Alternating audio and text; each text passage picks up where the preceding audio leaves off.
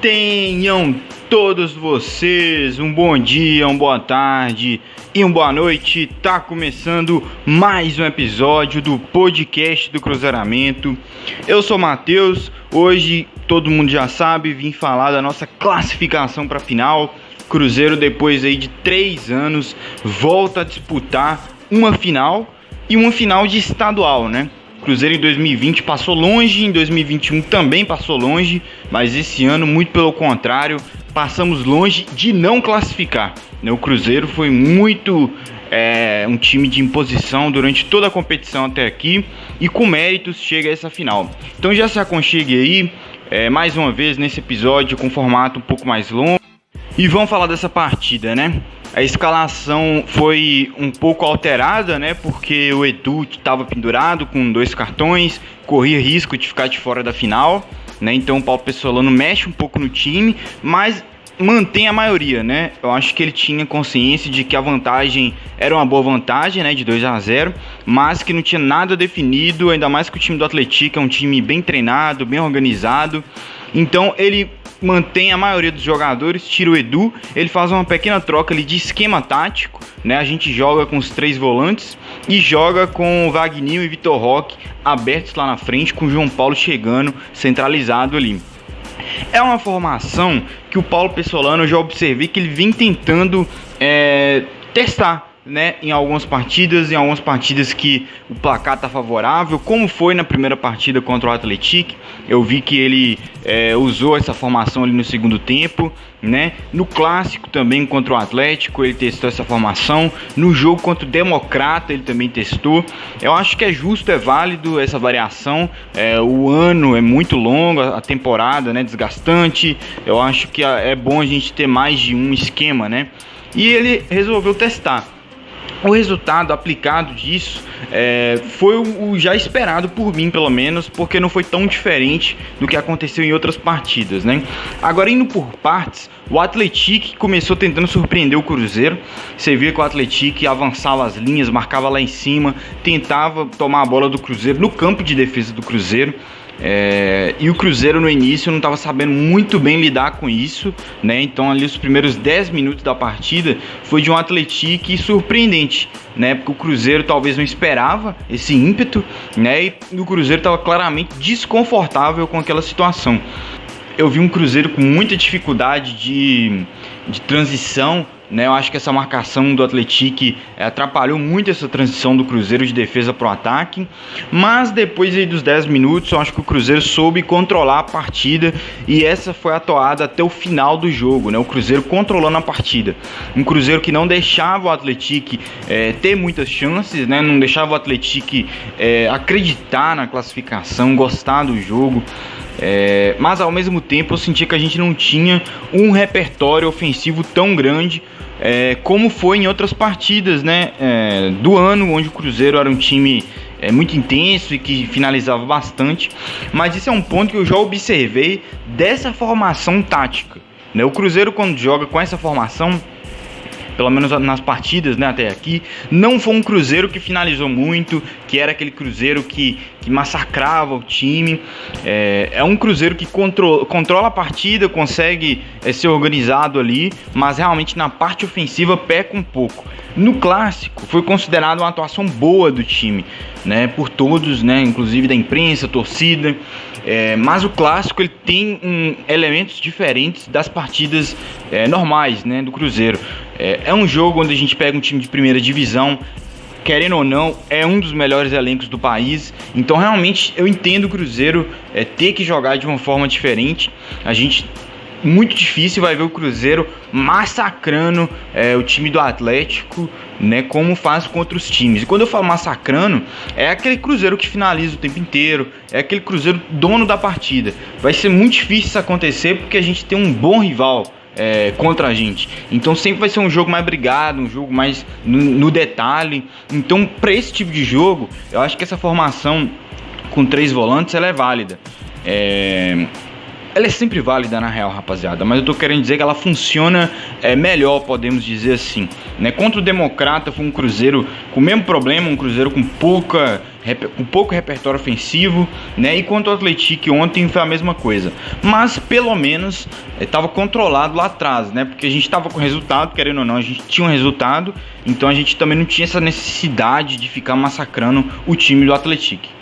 Um ponto que eu não posso deixar de mencionar né, dessa partida, principalmente no primeiro tempo, é o quão o Vitor Roque tem impacto direto nas partidas. Né? É realmente um moleque aí, é prodígio, um moleque que joga bastante bola. Né? É, não era uma partida brilhante do Vitor Roque, como eu disse, é uma partida de pouco repertório ofensivo do Cruzeiro mas os momentos que o Vitor Roque aparece são momentos para decidir um jogo, né?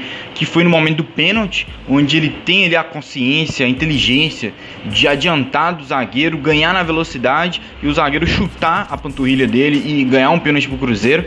No momento onde o Cruzeiro não estava pressionando muito, né? No momento que o jogo estava ali morno, parecia até que ia caminhar pro 0 a 0 no, no final do primeiro tempo. E o Vitor Roque é, tem participação direta no pênalti, né? Que foi pênalti indiscutível. Logo em seguida a gente leva o gol, né? O Atlético consegue reagir rápido é, num pênalti que na minha visão foi inexistente, mas eu entendo ali que é um lance interpretativo e tal, então, então não vou ficar me alongando. Fato é que o Atlético converteu esse pênalti. E aí o Cruzeiro mostrou uma coisa que já cansou de mostrar essa temporada, né? Que é o poder de reação. Se não for um jogo onde a gente conseguiu massacrar, um jogo onde a gente conseguiu impor totalmente o nosso estilo de jogo, né? Pelo menos foi um jogo onde a gente conseguiu mostrar esse lado nosso, que é um lado que a gente adquiriu depois que o Paulo Pessolano chegou. É uma característica marcante desse time, que é o poder de reação do time do Cruzeiro. O time do Cruzeiro, em momento algum, sentiu o gol do Atlético. É, e olha que podia ser um momento onde o Atlético crescesse na partida, é, pudesse ele brigar pelo 2 a 1 para ir para o intervalo e voltar para o segundo tempo, precisando fazer apenas um gol. Mas não, o Cruzeiro leva o gol tem a sobriedade de continuar fazendo seu jogo assim como estava fazendo e no lance seguinte ao gol do Atlético também conseguir descontar e fazer o 2 a 1 né com um cruzamento que sobra ali na área e o Vitor Roque né com um grande oportunismo faz o gol é como eu disse é, tem impacto gigantesco nas partidas Vitor Roque. Ele gera o pênalti e ele faz o gol. Destaque também para assistência de ombro do Wagninho, né? As pessoas reclamaram que poderia ser de braço. Não, foi de ombro, né? Totalmente de ombro. É, o jogo tinha VAR, então é, é um lance que seria facilmente marcado se fosse de mão. Foi de ombro, né? E brilha a estrela de Vitor Roque. Não foi a melhor partida do Vitor Roque com a camisa do Cruzeiro, mas mostra mais uma vez que é oportunista e que não é qualquer jogador, né? Que realmente não é uma promessa, é um jogador que já tem aplicação direta nas partidas, é uma peça importante do Cruzeiro é, e conquistou a titularidade, né? Ele não começa o Campeonato Mineiro titular, o Giovanni Piccolomo começa o Campeonato Mineiro titular naquela posição do Vitor Roque e o Vitor Roque com méritos vai jogo a jogo conquistando seu espaço. No segundo tempo, com placar a favor é, e o placar agregado mais a favor ainda, o Cruzeiro continua naquela toada de controlar a partida, né, de ter ali mais posse de bola, mas continua sem ter muito repertório ofensivo, né? E o Atlético tenta desesperadamente fazer o gol porque, né, eles precisavam, não tinha mais o que perder, né? E eles se lançaram para cima do Cruzeiro, fizeram algumas alterações e eu volto a dizer, é um time muito organizado, é uma vitória que o Cruzeiro tem que valorizar sim, porque nas três partidas que jogou contra o Atlético, porque é um time muito bem treinado pelo Roger, a gente tem que dar os méritos, é, realmente a fama de sensação da competição não era à toa, é um time muito bem organizado. E o Cruzeiro soube lidar bem com esse time, né? Então méritos também para o time do Pessolano. Vieram as alterações, né? Como já era de se esperar, até para manter o ritmo físico do time é, e também já pensando na final provavelmente, né? Ele coloca ali o Vitolek, coloca o Marcelinho dando oportunidade para o Marcelinho, é um moleque da base, né? O Pessolano mais uma vez dando oportunidade para gente da base, já tinha dado oportunidade para o Joseph, já deu oportunidade para o Daniel e agora dá oportunidade para o Marcelinho. E pro Leque, né, que tá precisando ganhar minutos, tá precisando ganhar confiança, é, se machucou aí no, durante o Campeonato Mineiro, perdeu grande parte dos jogos, né, e com, com isso perdeu um pouco de espaço também, porque daí surge Vitor Roque, daí surge Vagninho, daí surge Daniel, então acaba que ficou uma concorrência grande. E o Vitor Leque precisava desse tempo. E eu acho que eles dois, tanto o Leque quanto o Marcelinho, aproveitaram muito bem é, essa oportunidade do Pessolano. Ok que o Atlético estava no momento de desespero que se lançavam para o ataque, mas as bolas que sobravam para o ataque do Cruzeiro, com espaço deixado pelo Atlético, foram bem aproveitadas pelos dois e pelo Pedro Castro, que entrou um pouco depois, também entrou muito bem na partida. É, lógico, como eu disse, tinha a questão do espaço que o Atlético estava deixando, mas o Cruzeiro, querendo ou não, gerou mais oportunidades foi o momento da partida onde a gente teve mais repertório, né? Foi justamente com essas alterações. Era o Marcelinho jogando aquela fumaça ali na ponta direita, sempre tentando buscar o meio, finalizações, né? O Vitolek também com sua velocidade ali, teve algum momento que ele erra um gol dentro da área, cara a cara com o goleiro, mas gerou uma chance. Outros momentos que o próprio Leque deixou dois jogadores em dois lances seguidos na cara do gol, né? Mostra que ele também é um cara de grupo, né? Que não é um cara individualista, que sabe também achar o companheiro bem posicionado. Pedro Castro sendo esse cara é, com o papel de armar o time também. Ele que não é um armador de ofício, mas ele tem características de armação também, né? E ele usou isso na partida de ontem. Então acho que foi uma boa apresentação desses caras, né? Que sabem que precisa buscar esse espaço. E eu acho que o Cruzeiro foi bem. Faltou um golzinho ali, talvez, para coroar, né? Esse bom momento do Cruzeiro na partida.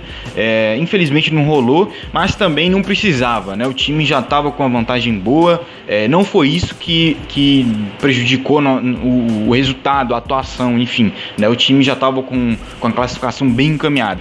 Não posso deixar de falar também do goleiro Rafael Cabral, que fez uma partida muito boa, né? Como eu disse, o Atlético se lançando para um ataque desesperadamente. É, eles tiveram chances, né? Com cobrança de falta do Ricardo Oliveira, uma cabeçada, um chute cruzado, e o Rafael sempre esteve lá né? Não conseguiu defender o pênalti, mas todos esses lances muito bem colocados, defendendo bolas difíceis, né? Eu acho que realmente aquele clássico na primeira fase foi uma virada de chave para ele, que desde então vem crescendo cada vez mais e sendo aquele goleiro que a gente esperava que ele fosse, né? Um goleiro referência, um goleiro que não só sabe jogar com os pés, mas também faz boas defesas. Então fico feliz que o Rafael consiga, conseguiu esse destaque, né? É, e bem agora, né, que é num momento muito importante da temporada. Falta um jogo, rapaziada. Um jogo para terminar o Mineiro e aí a gente já tem foco total no, na Série B e no jogo da Copa do Brasil. Então a temporada agora está no momento crítico, podemos dizer assim, e que bom que o time está em boa fase nesse momento. Então, no geral, foi uma partida é, boa do Cruzeiro, não foi a melhor, né? Talvez não, não, foi nem a top 3 da temporada, mas foi uma partida que a gente jogou ali é, o mínimo para controlar a partida, não deixar o Atlético é, acreditar e conseguir passar para a final. O objetivo nosso, né, como o Rafael falou na entrevista, era chegar à final. Era um time desacreditado, um time que eu falo Cruzeiro, que estava aí há dois anos, três anos sem chegar à final, né? E eu acho que a gente tem que comemorar sim as pequenas conquistas. É de passo a passo que a gente vai chegar no objetivo final. Então a gente tem que aproveitar a caminhada. A gente tem que ficar feliz sim, entendeu? Eu sei que para a história do Cruzeiro, para o tamanho do Cruzeiro, uma final de estadual não é nada, entendeu? Mas nesse contexto que a gente está inserido, onde o Cruzeiro quase, literalmente, quase acabou eu acho que sim, a gente tem que ficar feliz e comemorar sim. E sim, o Cruzeiro vai com franco atirador para essa final. Eu vou falar uma parada aqui que é muito importante. O Cruzeiro não tem nada a perder.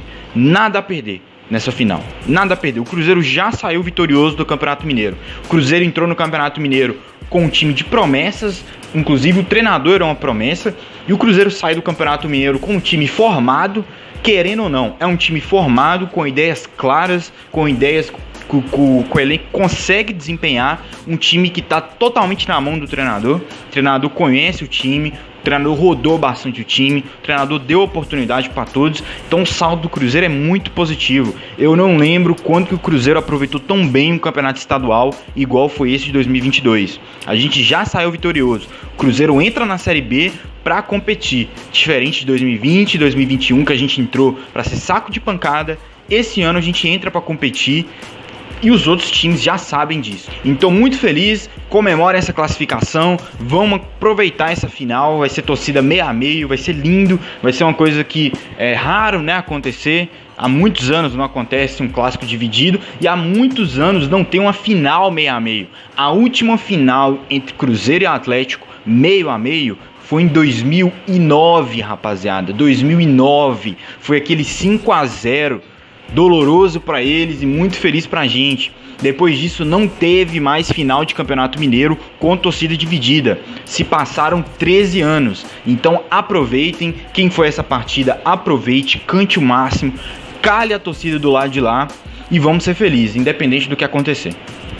Então esse foi o episódio de hoje. Eu agradeço a vocês que ouviram, tanto no Spotify quanto no Enco, no Google Podcasts. Muito obrigado pela audiência. Fico muito feliz que vocês escutem esse podcast, mesmo tendo o canal no YouTube. O podcast continua aqui, agora mais vivo do que nunca. Com certeza vou voltar pós a final, né, para falar da final, independente do resultado, vou vir aqui falar da final. Voltem, né, inclusive peço para você seguir a gente aí nessas plataformas de podcast, o Spotify, se você escuta pelo Spotify e não segue, siga a gente que é importante, né, porque aumenta nossos números, recomendo o podcast para outros cruzeirenses, né? Então eu ficaria muito satisfeito se isso acontecesse. Então muito obrigado e vamos Cruzeiro.